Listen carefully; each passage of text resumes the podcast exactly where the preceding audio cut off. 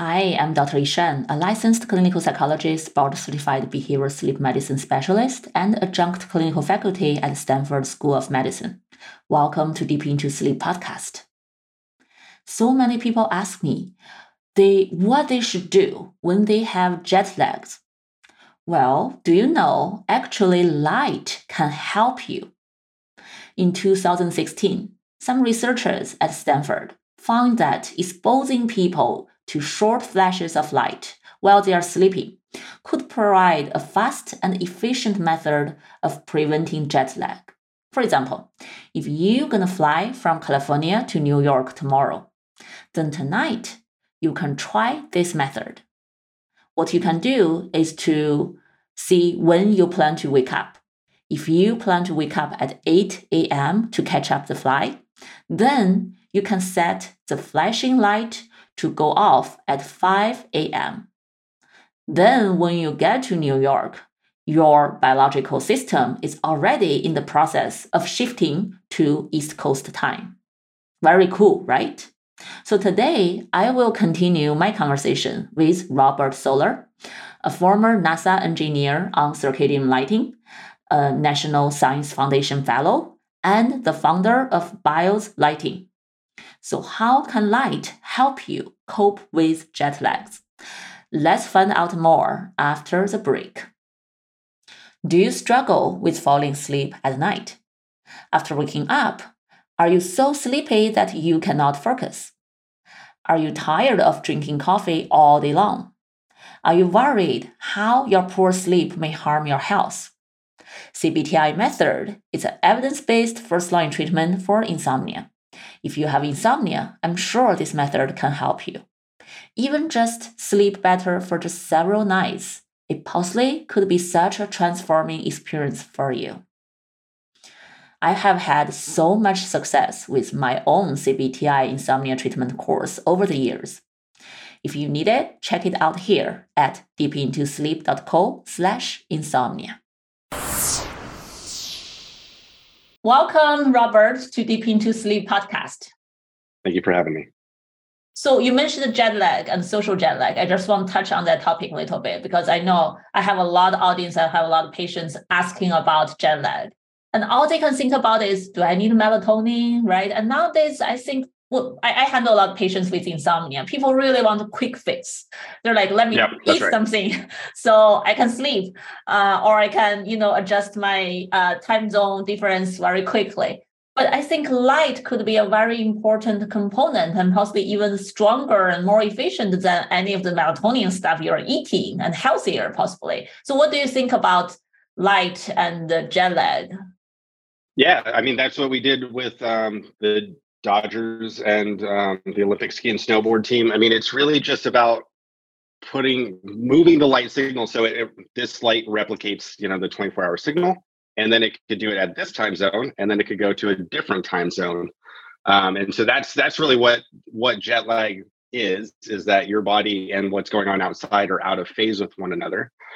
So after a couple days usually nasa criteria is one hour per day so you could move one time zone hour per day um, with light.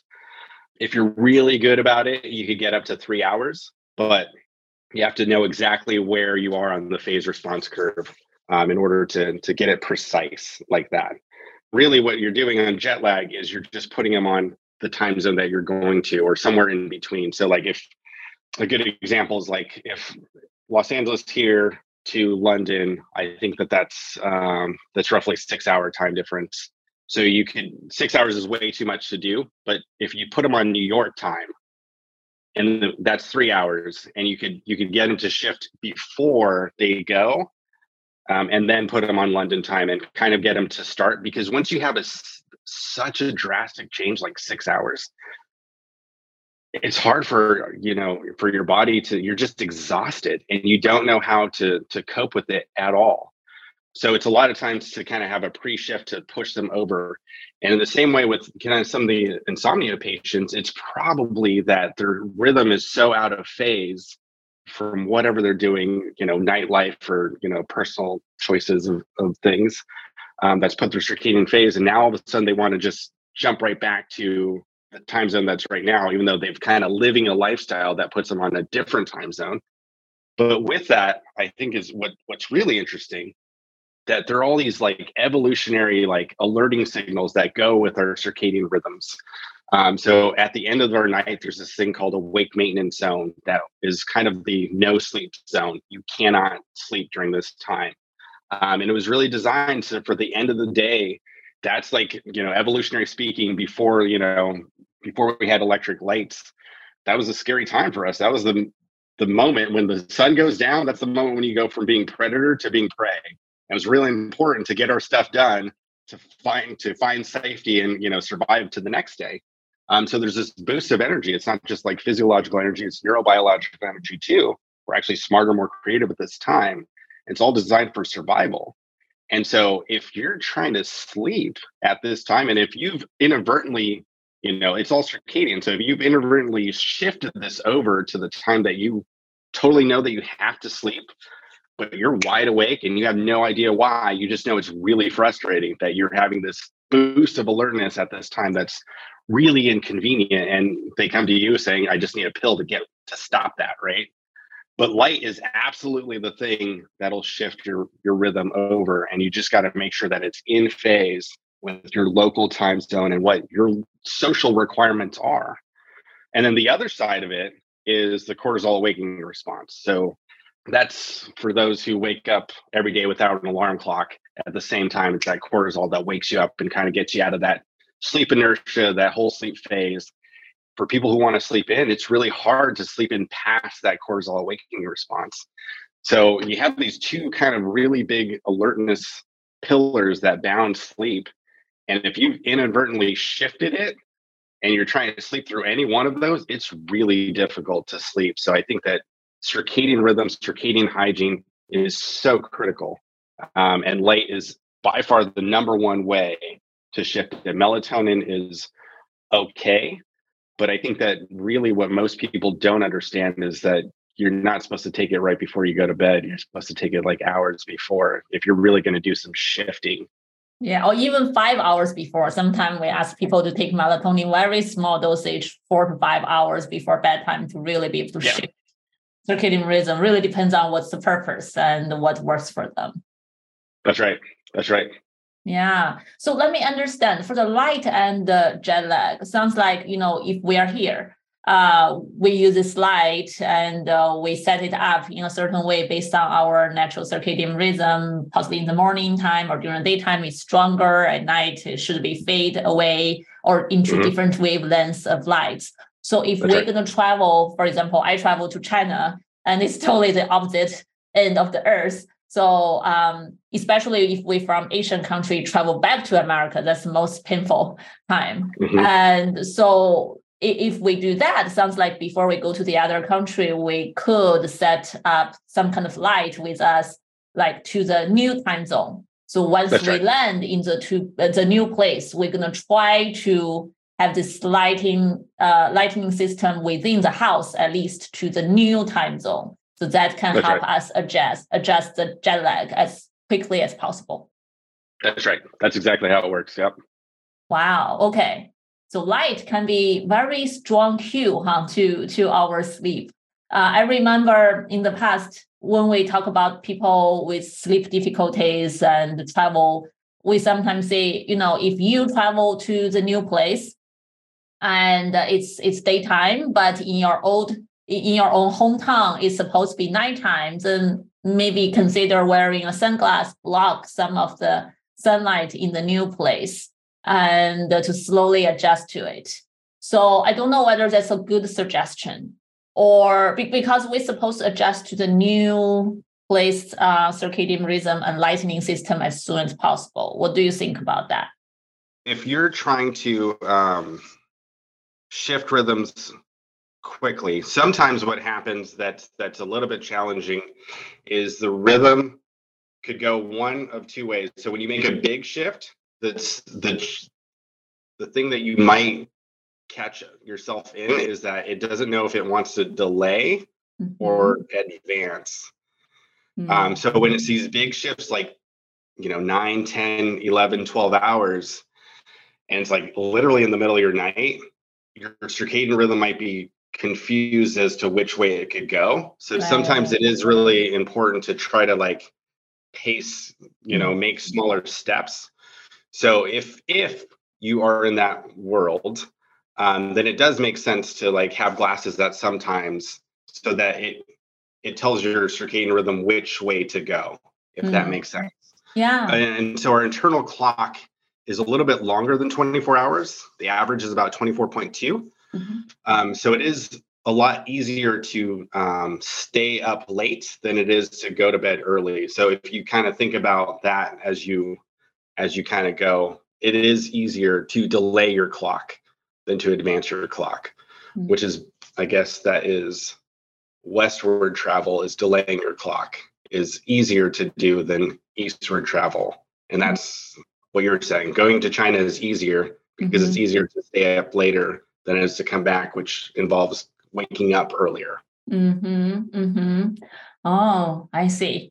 Yeah, so there's a lot of science behind the lightning and how that impact your sleep. And really think about understand all this knowledge can help us really understand what we can do to our environment, to our own like you know uh, sleep habits, to schedule it and to use certain things to help us, like the the light you designed sounds like a lot of tools uh, like that with a scientific background could really yep. help us to adjust ourselves. Yep. Yeah, absolutely. Mm-hmm. Great. Uh, I'm really excited about this light. Uh, have you ever thought about, you know, uh, like I have smart home, for example, and but of course the light i'm using in my smart home possibly it's not this scientific you know it's changed colors but i don't think it's really changed those wavelengths dramatically. So will your light eventually be available in like to be installed in the smart home in other format?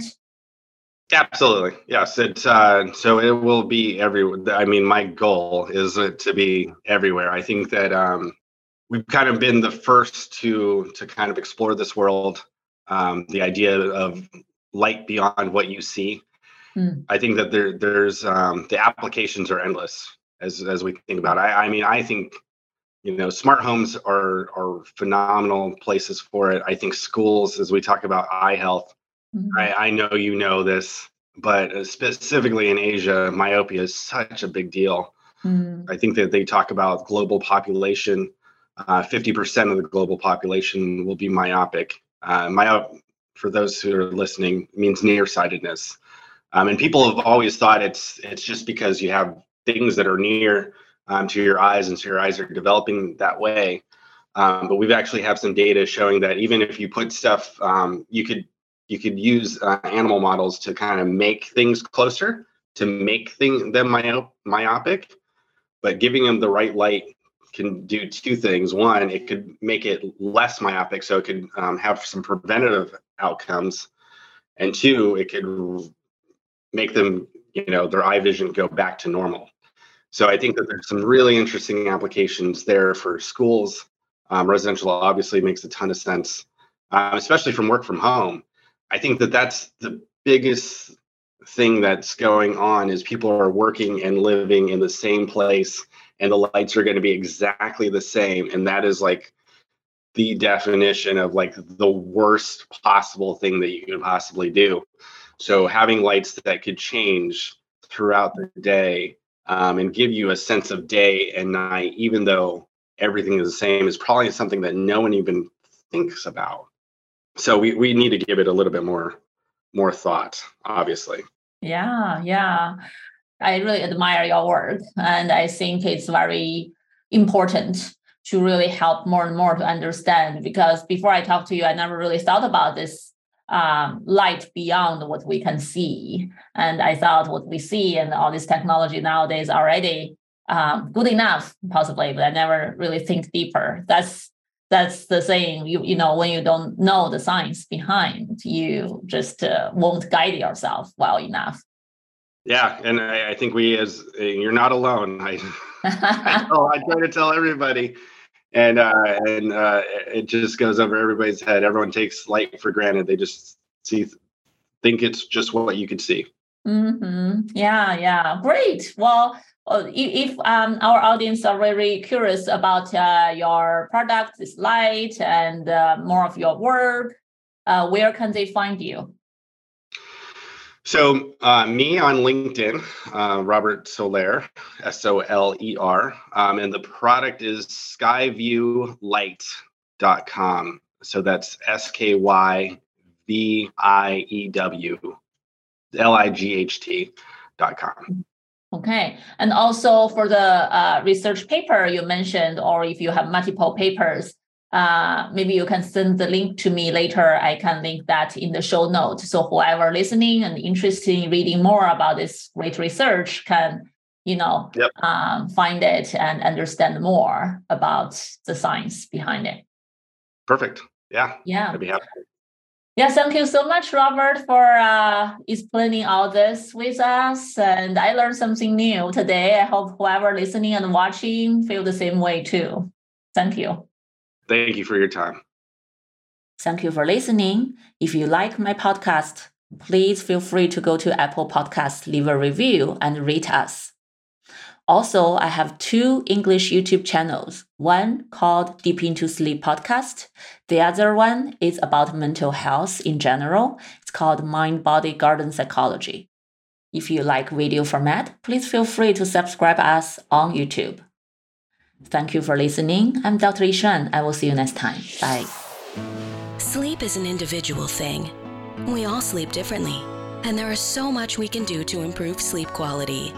Keep hope and carry on. This podcast is for general informational purpose only and does not include the practice of medicine or other health professional services. Usage of the information we share is at the listener's own risk and our content does not intend to be a substitute for any medical and professional services, diagnoses, and treatment. Please seek professional health services as needed.